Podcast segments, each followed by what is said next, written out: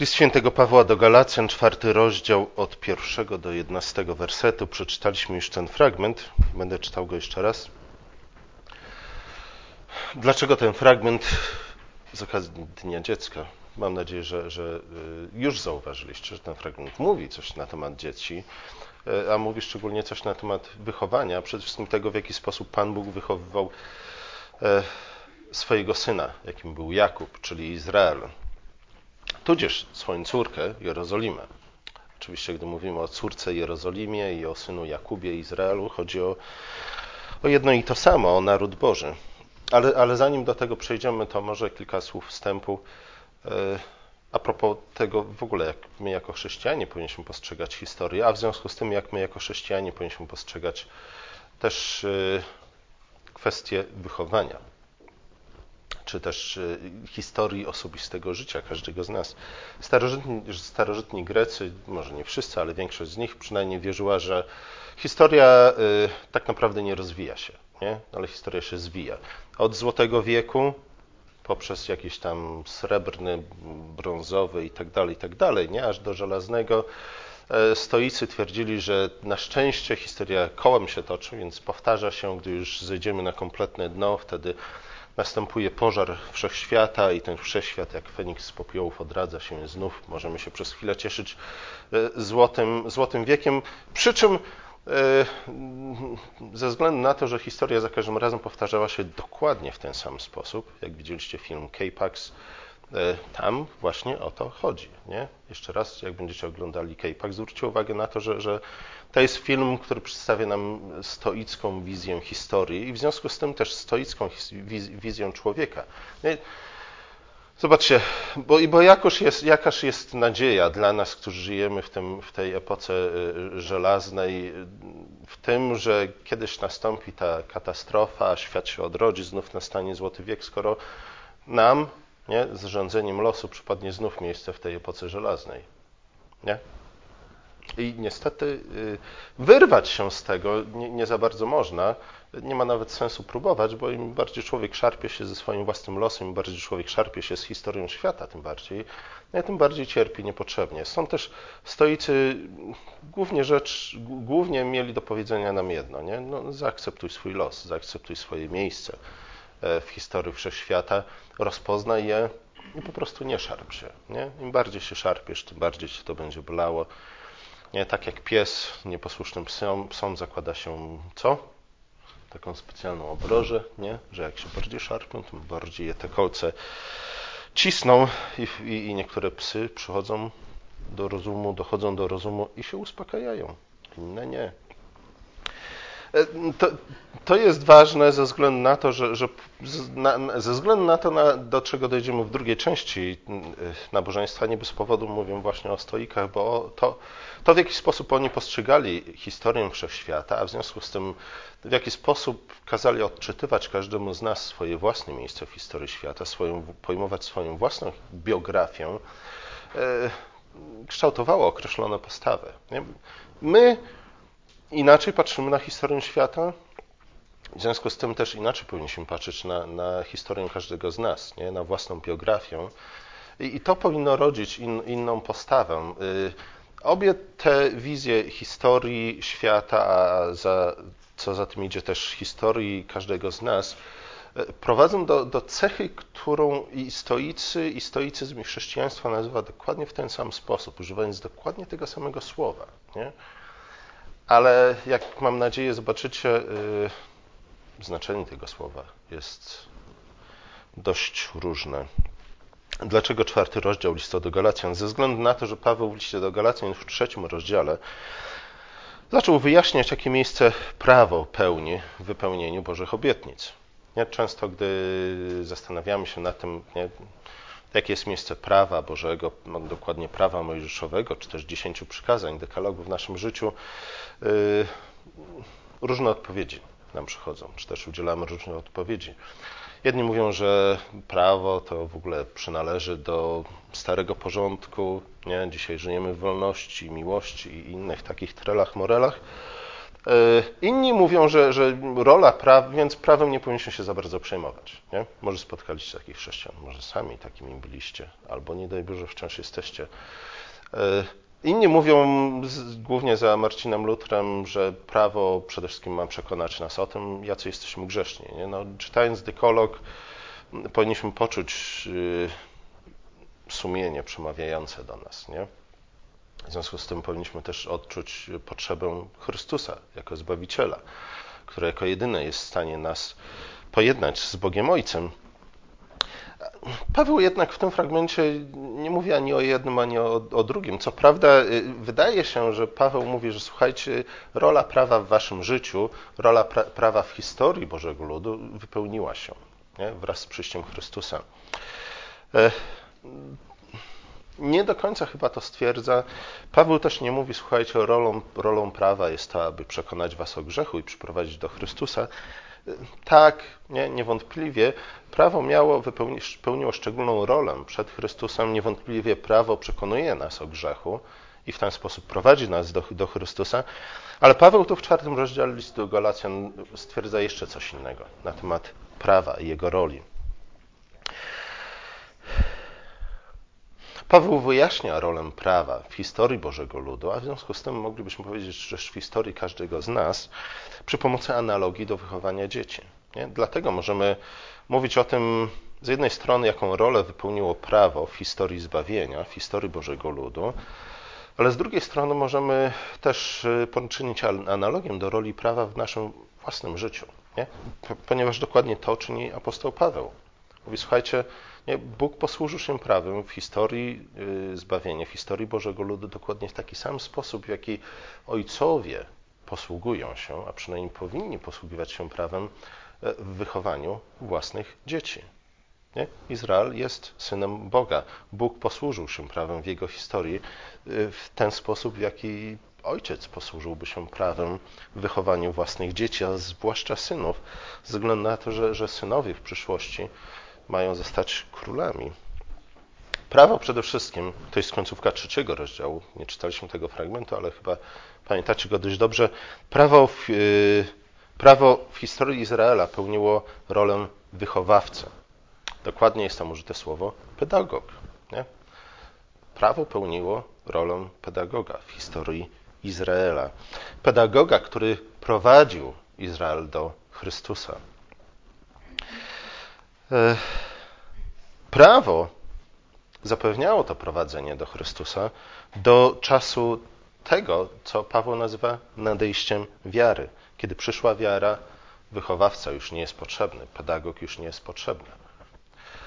E, jedni z nas uczą się wolniej, inni uczą się szybciej, nie? Ale, ale w życiu każdego z nas w którymś momencie nauczyciel przestaje przynajmniej pełnić taką rolę, jaką pełnił, gdy byliśmy dziećmi, nie? albo gdy byliśmy nastolatkami. Im bardziej dojrzewamy, pod warunkiem, że dojrzewamy, a nie tylko dorastamy, w tym mniejszym stopniu tak naprawdę potrzebujemy nauczycieli. Nie? W tym sensie, że, że jesteśmy w stanie o wiele bardziej na przykład uczyć się sami. Nie? E, posiadamy już o wiele większą wiedzę. Oczywiście ona uświadamia nam tylko to, jak, jak mało wiemy, nie? Ale, ale rola wychowawcy, rola pedagoga, i mówimy tu nie tylko i wyłącznie o, o, o nauczycielu, który by uczył dzieci tabliczki mnożenia. Nie? Wiele dzieci jest w stanie nauczyć się tabliczki mnożenia na własną rękę. Chodzimy, chodzi, chodzi tutaj o pedagoga, o wychowawcę, która, który pracuje nad całokształtem wychowania. Nie? Czy też kształcenia, nie? które jest czymś szerszym niż tylko i wyłącznie nauczanie. Prawo było, takie nazywa apostoł Paweł, opiekunem, było rządcą, było, moglibyśmy powiedzieć, guwernantką, która sprawowała, e, który sprawował, czy też guwernantem, który sprawował nadzór nad młodym synem. Syn jednak w którymś momencie dorósł nie potrzebował już tego guwernanta, nie? nie potrzebował już rządcy. Do tej pory rządca traktował syna w pewnym sensie jak, jak niewolnika. Nie? Mówił mu, co ma robić. I syn, na tym polegało między innymi wychowanie, żeby syn nauczył się e, wypełniać polecenia rządcy, czy też guwernanta, jakkolwiek byśmy go nie nazwali. Ale w którymś momencie syn dochodzi do dojrzałości, dziedzic dochodzi do dojrzałości. Dziedzic przejmuje władzę nad majątkiem swojego ojca, albo przynajmniej e, zaczyna odgrywać w nim e, rolę, nie zajmuje pozycję, która zdecydowanie przewyższa rolę guwernanta, rządcy, kogokolwiek innego. I od tej pory, zobaczcie, role się zamieniają. Nie? To syn, który do tej pory musiał wysłuchiwać nakazów, być posłuszny swojemu wychowawcy, od tej pory staje się panem wychowawcy i to wychowawca ma od tej pory go słuchać. Nie, mądry wychowawca oczywiście wie o, o, o, tym od samego początku i, i tym bardziej powinien być zmotywowany do tego, aby wychować przyszłego dziedzica w ten sposób, żeby y, dziedzic w przyszłości wydawał mu nakazy, rozkazy, zakazy, w taki sposób i takiego typu, żeby wychowawca, guwernant był z nich zadowolony, nie? żeby chętnie się im poddawał. Jak wychowa głupiego dziedzica, niestety będzie musiał wykonywać głupie rozkazy. Następnie Paweł ostrzega Galacjan, by nie wracali do wcześniejszej, niedojrzałej fazy. Nie? To, to słowa nam czasami wydają się nie do końca zrozumiałe i, i, i różne są interpretacje tego, co tak naprawdę Paweł ma na myśli gdy mówi, gdy mówi o czym, gdy mówi o czym. Czemu znowu zawracacie do słabych i nędznych żywiołów, którym ponownie, jak dawniej, służyć chcecie, zachowujecie dni i miesiące i pory roku i lata? Ja czasami, czasami to się odnosi do jakichś tam pogańskich religii, czasami się odnosi właśnie do całego prawa starotestamentowego, jakby te, jakbyśmy teraz, yy, będąc w Chrystusie, mogli, a wręcz musieli je, je odrzucić. Nie. Co więcej, możemy powiedzieć, Paweł zachęca nas do tego, abyśmy w ogóle odrzucili kalendarz jako taki, nie? Żyli jak te wolne duchy, przeprowadzili się do San Francisco i tam przyłączyli się do kolonii dzieci kwiatów, nie? E, czy rzeczywiście o to chodzi? Znów można by wiele mówić na ten temat, ale wydaje mi się, że, że Paweł po prostu stwierdza, słuchaj, słuchajcie, nie, nie, nie możecie wracać do starego porządku, nie możecie wracać do przepisów Starego Przymierza, które, które służyły wasz, doprowadzeniu was do Chrystusa. Nie? Kiedy Chrystus przyszedł, powracanie do tamtych przepisów, powracanie do tamtego porządku byłoby zaprzeczeniem tego, że Chrystus rzeczywiście przyszedł. Nie? Że obietnice zawarte w tych wszystkich przepisach typy i analogie e, i symbole zawarte w tych wszystkich obietnicach, że się nie spełniły, nie? czy spełniły. Jeśli wracamy do tamtych przepisów, jeśli my jako chrześcijanie, już tak mówiąc praktycznie, stwierdzimy, że nie będziemy jeść wieprzowiny, nie? dlatego że o, będziemy w ten sposób bliżej Pana Boga, czy w ogóle mo, może będziemy jak Izraelici, nie? Jeśli, jeśli nasza motywacja jest religijna w tym momencie, to zaprzeczamy temu, że Chrystus przyszedł. Nie? Jedno z błogosławieństw Nowego Przymierza polega na czym? Na tym, że możemy jeść szynkę wieprzową i, i na tym, że możemy pić wino w czasie nabożeństwa. Nie? Jeśli te rzeczy usuniemy, albo jeszcze za, zaczniemy świętować nasze chrześcijańskie święta w żydowski sposób, czyż to też nie jest nie? Z jednej strony przejawem sentymentalizmu, nie? z drugiej strony y, wyrazem niezadowolenia ze rzeczywistości, w której żyjemy, ale w gruncie rzeczy zaprzeczeniem tego, że Chrystus przyszedł. Można by powiedzieć, że, że, że powracanie do, do tych, tego, tego starego porządku, do starego prawa, według apostoła Pawła jest, jest znów yy, przejawem zdziecinnienia. Nie? Zdzieci, przejawem zdziecinnienia, które w przypadku ludzi dorosłych, czy też dojrzałych, nie wiem, wyrosłych, e, bo znów niekoniecznie, nie, człowiek dorosły, u człowieka dorosłego nie zobaczymy tego w żaden, w żaden sposób, ale, ale, w przypadku ludzi, ludzi dojrzałych, nie, to też nie jest słowo, wyrosłych to jest najlepsze słowo. W przypadku ludzi doro, wyrosłych, nie, to zdziecinienie jest oczywiście przejawem sentymentalizmu, nie, jakiejś melancholii, stwierdzenia, że o, kiedyś było lepiej, nie, ale zobaczcie, tego typu myślenie to jest greckie myślenie, to jest stoicyzm. Kiedyś było lepiej, nie? już nigdy nie będzie tak fajnie, jak było. Wróćmy do dzieciństwa. Ale nawet jeden ze starożytnych Greków, Heraklit, stwierdził, że słuchajcie, nie można wrócić, wejść drugi raz do tej samej rzeki. Nie? To nie jest możliwe. Nawet się nie starajcie, bo to nie ma sensu. Nie? I Ewangelie też uczą nas raczej czegoś innego. Nie, nie naszą nadzieją nie jest powrót do, do raju, nie? ale raczej Nowa Jerozolima. To jest nasza nadzieja. Ku temu mamy dążyć, to jest koniec historii. Tak jak jest to opisane w Piśmie Świętym, ten infantylizm, to zdziecinnienie, e, które możemy nazwać sentymentalizmem, e, można porównać do czego? Do tego, jakby nastolatek rzeczywiście, nie wiem, miał trudny dzień w szkole, wraca do domu i co robi? Idzie na strych i wyciąga swoje pluszaki nie, z dzieciństwa I, układa je sobie na łóżku i rzuca się na to łóżko i tłubi się z nimi. Albo jeszcze lepiej, jakby nastolatek, nie mający trudny dzień, dzień w szkole, przyszedł do domu i co wyciągnął? Swój stary smoczek, nie? Zaczął go ssać. Nie, bo, bo to, go, to go uspokoi. To, to cofnie go do, do tych miłych wspomnień z dzieciństwa. Albo wręcz jakby nastolatek przyszedł i powiedział, nie, założę sobie znowu pieluchę, nie?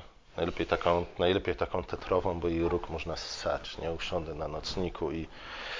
E, Paweł mówi, słuchajcie, nie? Powrót do tych starych rzeczy to, to jest znów odmowa, odmowa e, stania się człowiekiem dorosłym, dojrzałym. Nie? Waszym celem jest stanie się dojrzałym w Chrystusie. Do tego prowadziło was prawo. Paweł przyrównuje historię zbawienia do wychowania Izraela przez Pana Boga, który jest ojcem Izraela. I teraz w tej historii wychowania, dochodzenia do dojrzałości przez Izrael, możemy rozpoznać trzy główne etapy, które o dziwo wiążą się z trzema urzędami Chrystusa. Jezus jest kapłanem, po pierwsze.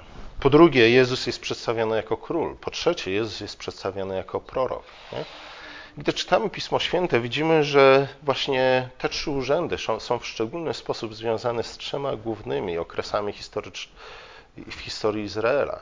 Najpierw mówimy o okresie kapłańskim, potem królewskim, później prorockim. Chrystus, ze względu na to, że On był jako pierwszy, jako nowy Adam, pierwszą naprawdę dojrzałą, pierwszą naprawdę dojrzałym człowiekiem w historii świata, nie? wszyscy przed Nim byli jak dzieci. On był pierwszą dojrzałą osobą, dlatego on mógł w pełni, doskonale i jednocześnie piastować te trzy urzędy. I dlatego on jak, y, był pełnym człowiekiem, był dojrzałym człowiekiem.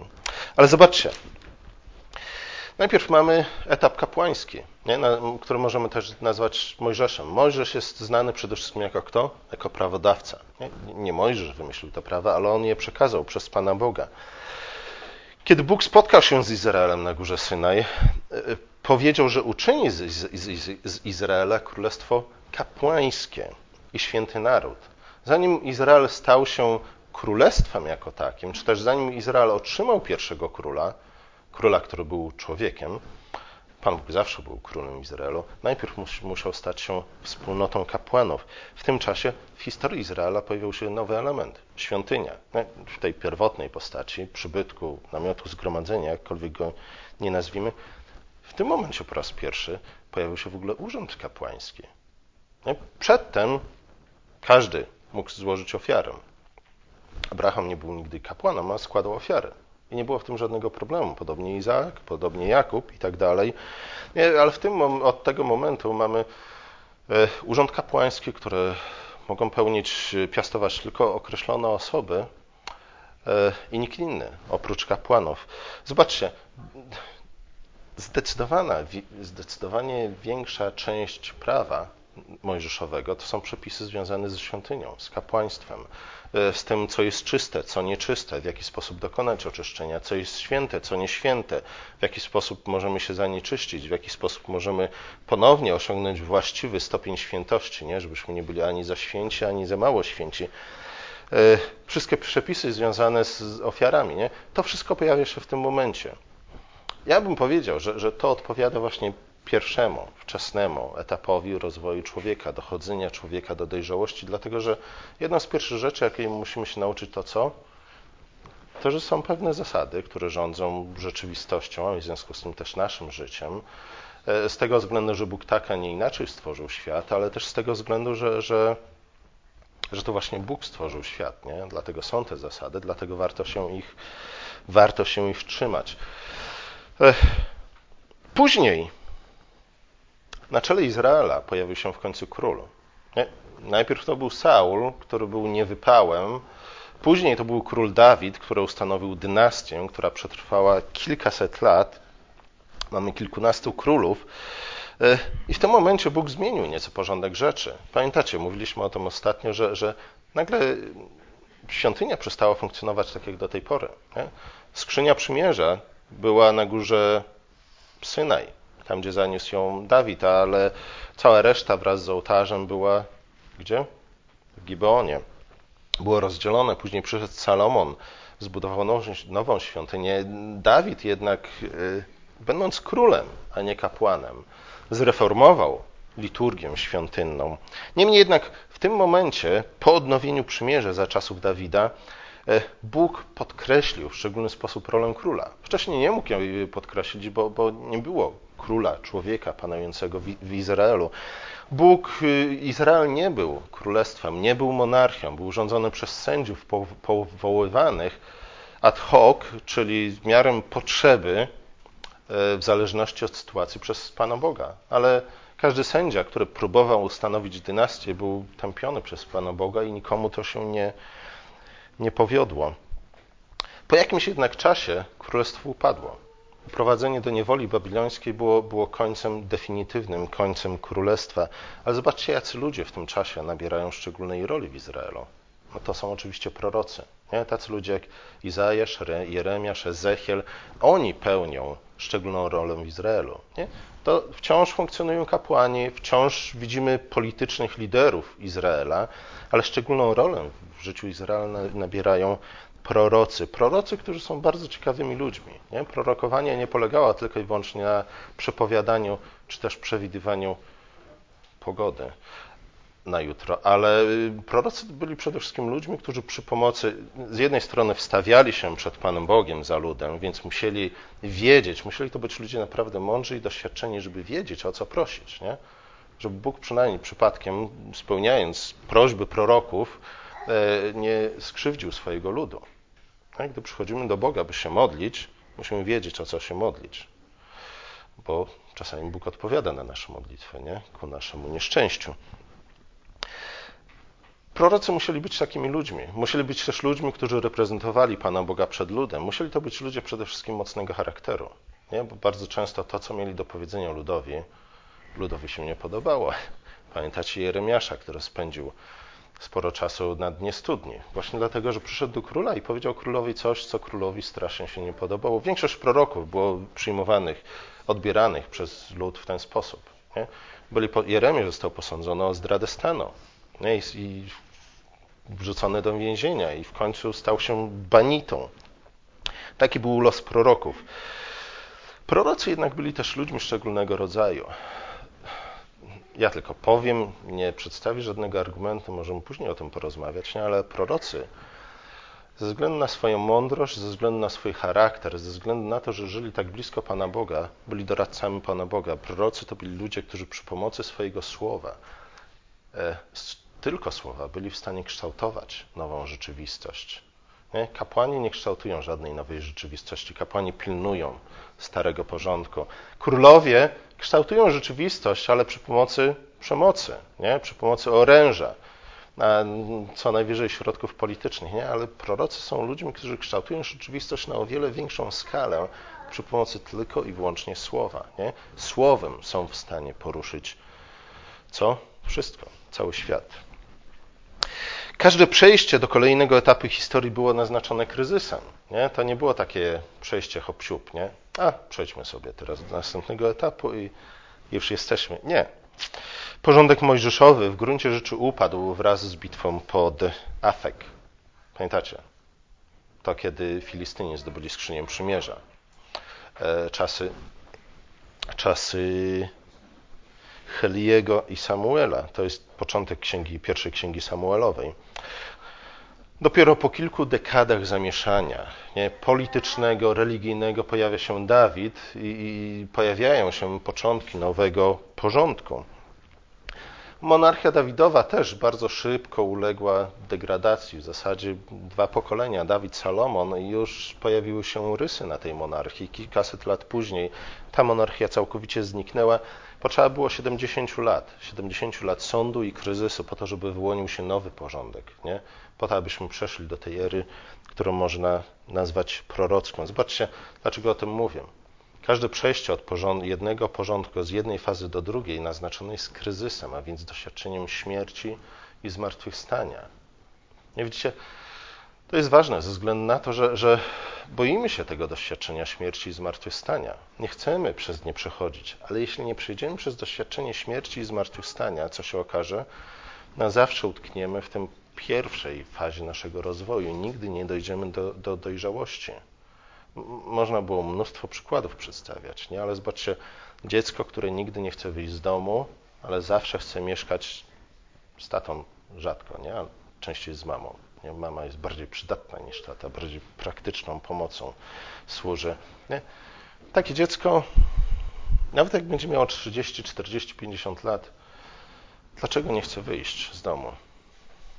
No właśnie, nie? bo boi się tego doświadczenia śmierci i zmartwychwstania. Życie na własną rękę często ludziom młodym wyjawi się jako coś fajnego, nie? pod warunkiem, że są w stanie wrócić do domu i przywieźć sobie wystarczająco dużo bigosu na cały przyszły tydzień.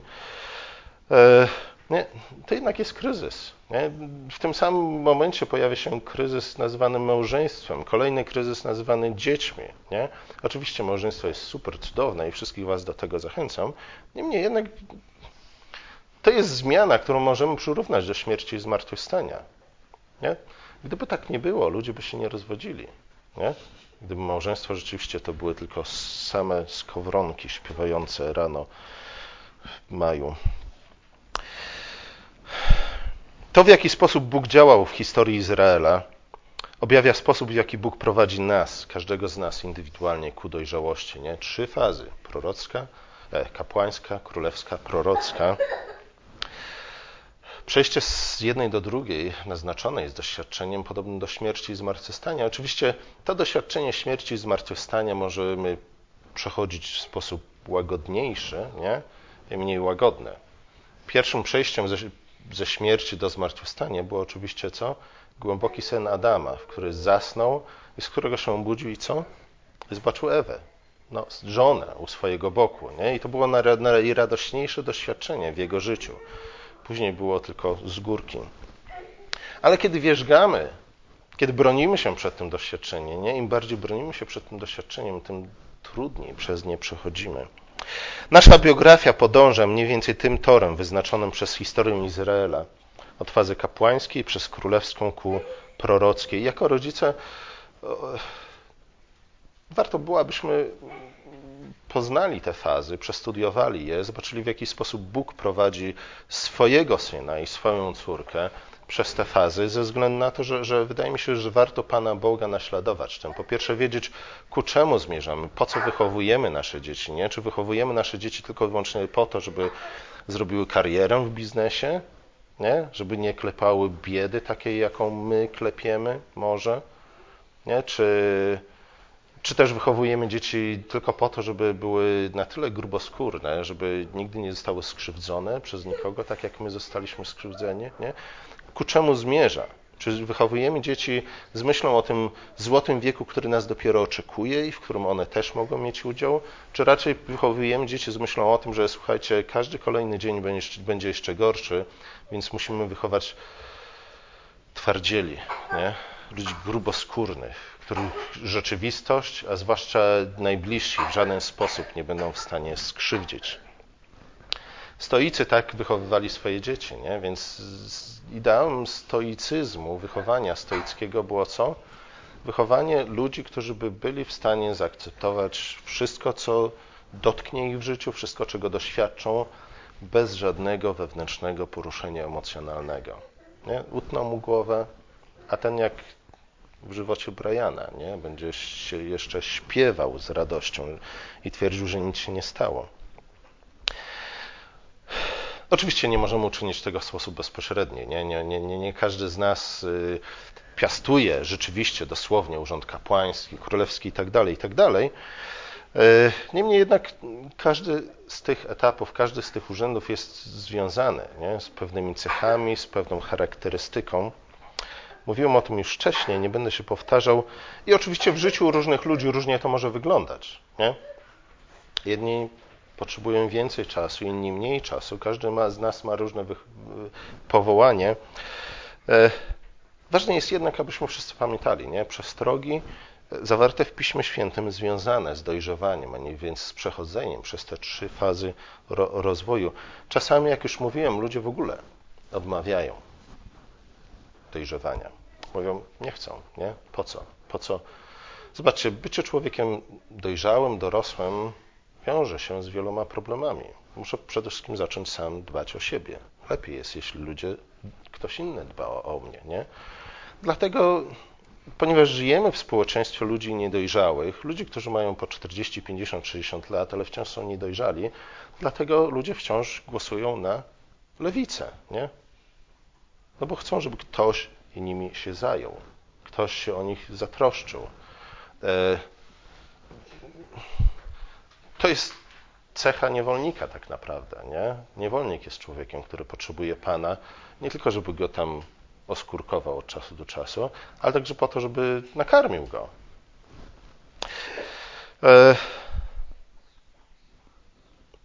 ludzie, którzy nie chcą stać się dojrzali, ludzie, którzy na zawsze pozostają infantylni, są ludźmi, którzy, którzy negują sens i cel dojrzewania. E, chcą być wiecznymi dziećmi, chcą żyć w świecie marzeń negują generalnie rzecz biorąc rzeczywistość, negują zasady, według których Bóg urządził ten świat. Takich ludzi Pismo Święte przyrównuje do pijawek, nie? dlatego że pijawka cechuje się tym, iż żyje z pracy innych ludzi, żyje na cudzy koszt. Można było o tym wiele mówić, ale nie będziecie w stanie tego wytrzymać, więc krótko tylko.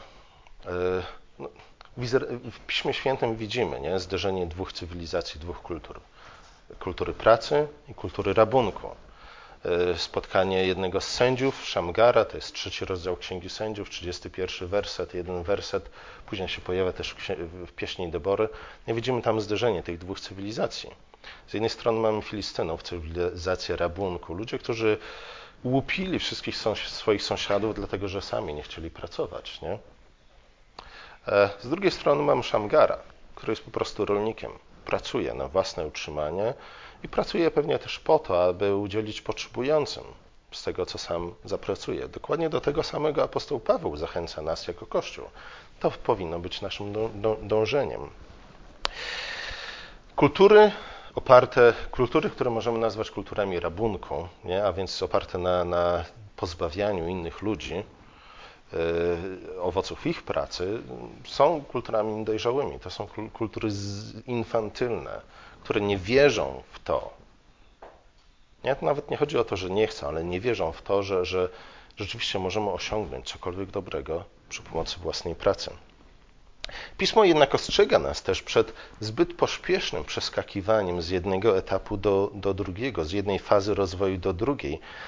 E, nie, Zobaczcie, na, na, tym polegał w gruncie rzeczy grzech Adama, nie? że sięgnął po władzę nad światem przedwcześnie.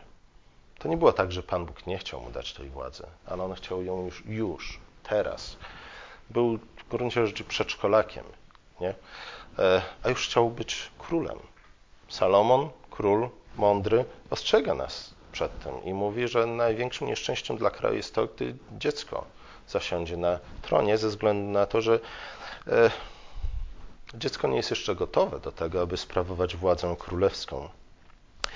Jeśli, jeśli, nie jesteśmy w stanie w sztuczny sposób przyspieszyć e, faktycznego dojrzewania, gdy umieścimy w roli króla lub proroka osobę na to niegotową, będzie to, to oznaczać nieszczęście i dla tej osoby, i dla nas wszystkich. Nie jest to dobry pomysł, nie? ze względu na to, że, że taka niecierpliwość E, rodzi zawsze złe owoce. Sama w sobie ta niecierpliwość, to zniecierpliwienie jest przejawem braku mądrości, ze względu na to, że, że mądrość polega między innymi na rozpoznaniu właściwego czasu. No I król Salomon też mówi nam o tym, że wszystko ma swój czas. Jeśli nie jesteśmy w stanie rozpoznać właściwego czasu, nie jesteśmy ludźmi mądrymi, ale wciąż jesteśmy głupi, nie? Wciąż musimy się bardzo wiele nauczyć. Jeśli nie rozpoznamy właściwego czasu na to, aby posunąć się albo uznać na przykład kogoś innego, że jest gotowy, by przejść do kolejnej fazy, e, oznacza to brak mądrości. Brak mądrości, która jest niezbędna, konieczna do sprawowania władzy królewskiej. Nie? Król jest przede wszystkim tym, który ma cechować się mądrością. Widzimy to w królu Salomonie, najmądrzejszy z wszystkich ludzi, którzy żyli, żyli na świecie. Nie? I królu, który napisał wiele ksiąg po to, aby posłużyły jako podręczniki do wychowania kolejnych królów, królewiczów, którzy mieli stać się królami.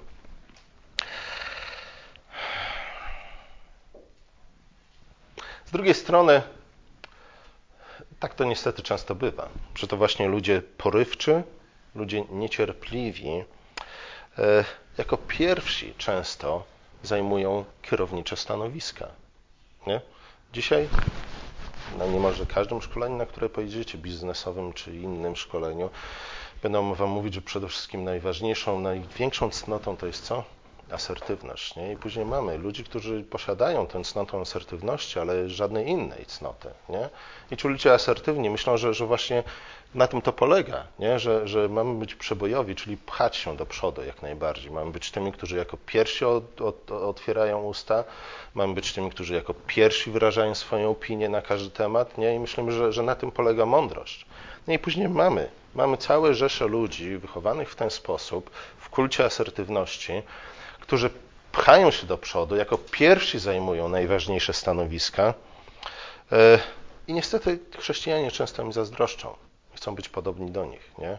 Albo z drugiej strony popełniają inny błąd i mówią, i negują cały ten porządek, mówią, nie, nie, nie, kariera to nie dla nas, nie? Pismo Święte jednak mówi, słuchajcie, tak, powinniście dążyć do tego, aby przyjmować coraz większą kontrolę nad swoim własnym życiem, nad własnym otoczeniem, nad własnym krajem, nie, ale róbcie to po Bożemu. Nie? Róbcie to w mądry sposób. Przede wszystkim w cierpliwy sposób.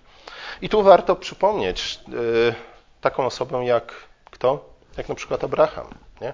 Abraham to jest chyba najbardziej cierpliwa, oprócz Chrystusa, postać, jaką znajdujemy w Piśmie Świętym. Jeśli macie, przeczytajcie sobie jeszcze raz Pradawnych Świętych, to jest chyba czwarty rozdział o Abrahamie i właśnie tam Jim skupia się na, na postaci Abrahama i mówi przede wszystkim o jego cierpliwości. Dlaczego Abraham? Dlatego, że autor listu do Hebrajczyków także wybrał sobie Abrahama jako przykład osoby cierpliwej, która, jak czytamy, w liście do Hebrajczyków czytamy, że, że my jako chrześcijanie jesteśmy naśladowcami tych, którzy przez wiarę i cierpliwość dziedziczą obietnicę. Gdy bowiem Bóg dał Abrahamowi obietnicę, a nie miał na kogo więcej, a nie miał nikogo więcej na, na kogo by przysiąc, przysiągł na samego siebie. Zaiste będę błogosławił Ci obficie, rozmnożę Cię bez miary, a tak, ponieważ Abraham czekał cierpliwie, otrzymał, co było obiecane. Kiedy otrzymał? Pamiętacie, kiedy otrzymał? Tych Hebrajczyków nam nie zdradzę tej tajemnicy, ale oczywiście powinniśmy to dokładnie wiedzieć. Siódmy rozdział dziejów apostolskich, przemówienie Szczepana przed Sanhedrynem. Szczepan mówi, oczywiście, że Abraham otrzymał nie? te wszystkie obietnice, bo cierpliwie na nie czekał. Otrzymał 400 lat po tym, jak Pan Bóg dał mu te obietnice. Nie? Pan Bóg ćwiczył Abrahama w cierpliwości od samego początku. Może właśnie dlatego, że Abraham to jest nowy początek. Nie? Abraham pojawia się w historii biblijnej po wieży Babel. Wieża Babel jest jedną wielką katastrofą, ale Pan, Pan Bóg powołuje wtedy Abrahama i zobaczcie, pierwszą rzeczą, jaką uczy nas poprzez Abrahama, to jest cierpliwość. Nie? Abraham musiał czekać lata na syna. Nie? Pan Bóg drażnił się z nim, e, dając mu dziwne imiona. Pamiętacie, co znaczy Abram? Nie? Wielki tato. Kiedy Abraham nie mógł mieć żadnego dziecka. Nie? A, a później, gdy dał mu pierwszego syna, Izaaka, nazwał go bardzo wielki tato. Nie? I jak to Jim zwracał uwagę, ludzie mówili, jak się nazywasz? Nazywam się bardzo wielki tato. Nie? Ilu masz synów? A, jednego. Nie? I wszyscy wybuchali śmiechem. W ten sposób Pan Bóg uczył Abrahama cierpliwości. E, Abraham w którymś momencie stracił tę cierpliwość. Pamiętacie aferę z kim? Z Hagar. Ale w końcu Pan Bóg dał Abrahamowi wszystko, co mu obiecał. Nie? Po 400 latach. E, takimi ludźmi powinniśmy być. Nie? Cierpliwość, zobacz, jest tą pierwszą cechą, którą powinniśmy ukształtować w naszych dzieciach. Dziecko, które zawsze otrzymuje natychmiast to, co prosi, nigdy nie nauczy się cierpliwości i prawdopodobnie zostanie nie, jakimś tam wielkim menadżerem w wielkiej firmie albo nie, jeszcze lepiej jakimś politykiem, ale to będzie kompletna katastrofa dla ludzi, którzy będą musieli pracować z taką osobą. Nie? Niecierpliwy szef to jest naprawdę jak, nie będę używał brzydkich słów, ale sobie je dopowiedzcie. E, nie. Tym dziwniejsze jest to, że gdy na przykład czytamy o, o siedmiu grzechach głównych, czy znajdujemy tam zniecierpliwienie? Nie mogliśmy powiedzieć, że, że, że, że brak cierpliwości w jakiś sposób wiąże się z czym? Z chciwością, z zazdrością, z nieumiarkowaniem, z gniewem, ale nie, zniecierpliwienia jako takiego tam nie znajdziemy. Nie wiem dlaczego. No jest jeszcze ósmy grzech główny, y, ale to na wschodzie. Nie? Kościół wschodni ma osiem grzechów głównych, zwane akadią, czyli zwątpieniem, melancholią, sentymentalizmem, nie? E, który przejawia się między innymi właśnie brakiem cierpliwości. Nie? My na, na Zachodzie jakoś nie zwracamy uwagi na to, że cierpliwość jest tą najważniejszą rzeczą, której powinniśmy się nauczyć w, naszej, w naszym życiu, a już przynajmniej nauczyć jej naszych dzieci. E, cztery cnoty kardynalne, wymyślone przez chyba Platona, ale później przyjęte przez Augustyna, Tomasza, roztropność, sprawiedliwość, umiarkowanie, męstwo. Nie ma tam cierpliwości. Nie wiem, jakoś umknęło nam to, że, że ta najważniejsza cnota jest jakoś nie, nieobecna w tych wszystkich listach. Najbliżej dochodzimy do niej w tak zwanych trzech cnotach teologalnych, czy też boskich, nie? czyli wierze, nadzieję, miłości. Nie? To właśnie z nadzieją cierpliwość jest związana. E, niektórzy nawet mówią, że, że cierpliwość jest pewną, pewną formą albo też wyrazem nadziei nie? Bo, bo nadzieja jest wytrwałością, jest, jest wytrwałym oczekiwaniem na spełnienie obietnicy. E, I czymś podobnym jest cierpliwość. Też jest wytrwałym oczekiwaniem na spełnienie obietnicy. I, I, właśnie tutaj, gdy połączymy cierpliwość z nadzieją, widzimy w jaki sposób nasza cierpliwość, chrześcijańska cierpliwość, ta, którą my powinniśmy się cechować, jak bardzo różni się od cierpliwości stoickiej. Dla stoików, podobnie jak dla większości Greków, yy, Cierpliwość oznaczała przede wszystkim rezygnację. I co jest ciekawe, właśnie pierwotne znaczenie greckiego słowa, które jest później tłumaczone także w Nowym Testamencie jako cierpliwość, oznacza nic innego jak rezygnację. Nie? Dla Greków bycie cierpliwym bycie, było po prostu człowiekiem zrezygnowanym. No bo cóż możemy zrobić przeciwko losowi, przeciwko kosmosowi? Nie jesteśmy drobnym pyłkiem, które nic nie znaczy. Zobaczcie, w tej greckiej, stoickiej pojęciu cierpliwości nie ma miejsca na nadzieję. Nie? I właśnie o to im chodziło, żeby ludzie porzucili wszelką nadzieję, bo po co budzić się nadzieją. Ale chrześcijańska cierpliwość jest właśnie przejawem, czy też wyrazem nadziei, dlatego że jest wytrwałością, płynącą z pewnością, a więc opartą na, na wierze, z pewnością nagrody, z pewnością zwycięstwa. I oczywiście nie mówimy tutaj o, o takim głupim optymizmie e, który mówi, a, jutro będzie lepiej, nie? A, pojadę 150 przez Poznań, nie? Nie złapią mnie. Nie? No, głupia, głupi optymizm. Nie, nie, nie chodzi o to, żebyśmy w ten sposób patrzyli na, na rzeczywistość. Znów, jak myślimy o cierpliwości, myślimy o Abrahamie. Nie? Abraham musiał czekać kilkadziesiąt lat na syna. Jeszcze dłużej na, na kolejnych synów. Musiał czekać 400 lat, aż Pan Bóg dał w końcu jego potomkom co? Ziemię, którą mu obiecał. Nie? O takiej nadziei mówimy, o takiej cierpliwości mówimy. Wydaje mi się, że już powinienem kończyć. E, ostatnia uwaga. Zwróćcie uwagę na to, że właśnie e, liturgia, to wszystko, co jest związane z liturgią, e, przynależy do naszego kapłańskiego wymiaru życia. Nie? To właśnie ona uczy nas przede wszystkim cierpliwości, to ona uczy nas porządku. Nie? Zanim będziemy, staniemy się ludźmi twórczymi, musimy być ludźmi uporządkowanymi. Weźmy na przykład taki kalendarz kościelny. Nie? Czego uczy nas kalendarz kościelny? No, uczy nas tego, że święta Bożego Narodzenia należy obchodzić w dniu Bożego Narodzenia. a nie w pierwszą niedzielę Adwentu. Nie? Uczy nas właśnie tej mądrości, o których mu podstaw tej mądrości, o której uczy nas, o której mówi Salomon, nie? że wszystko ma swój czas. Wszystko ma swój czas. Nie, oczywiście możemy śpiewać kolendy, już nie wiem, dzisiaj moglibyśmy zacząć śpiewać kolendy i cieszyć się tym, że już niedługo dostaniemy prezenty, a w zasadzie moglibyśmy w każdą niedzielę urządzać sobie Boże Narodzenie. Dzieci pewnie byłyby zadowolone. Nie? E, zobaczcie, dlaczego? Nie? Bo musimy nauczyć się czekać. Nie? Musimy nauczyć się tego, że wszystko ma swój czas. Nie? I we właściwym czasie Bóg da cierpliwemu, temu, który cierpliwie w nadziei oczekuje na spełnienie obietnic, to, co dla niego przeznaczył. Pomódlmy się. Nasz drogi łaskawy Ojcze, dziękujemy Ci za to, że Ty uczysz nas cierpliwości y, na przykładzie Abrahama, na przykładzie Twojego syna, ale też poprzez rzeczy, które spotkają nas w naszym życiu. Prosimy Cię o to, abyśmy my sami mogli się nauczyć, ale przede wszystkim, żebyśmy potrafili nauczyć jej nasze dzieci, aby też w nas one widziały właściwy przykład.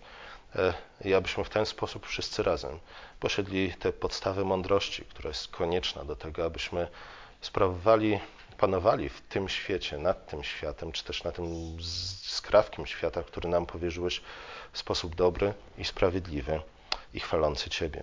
Prosimy Cię o to w imieniu Twojego Syna. Amen.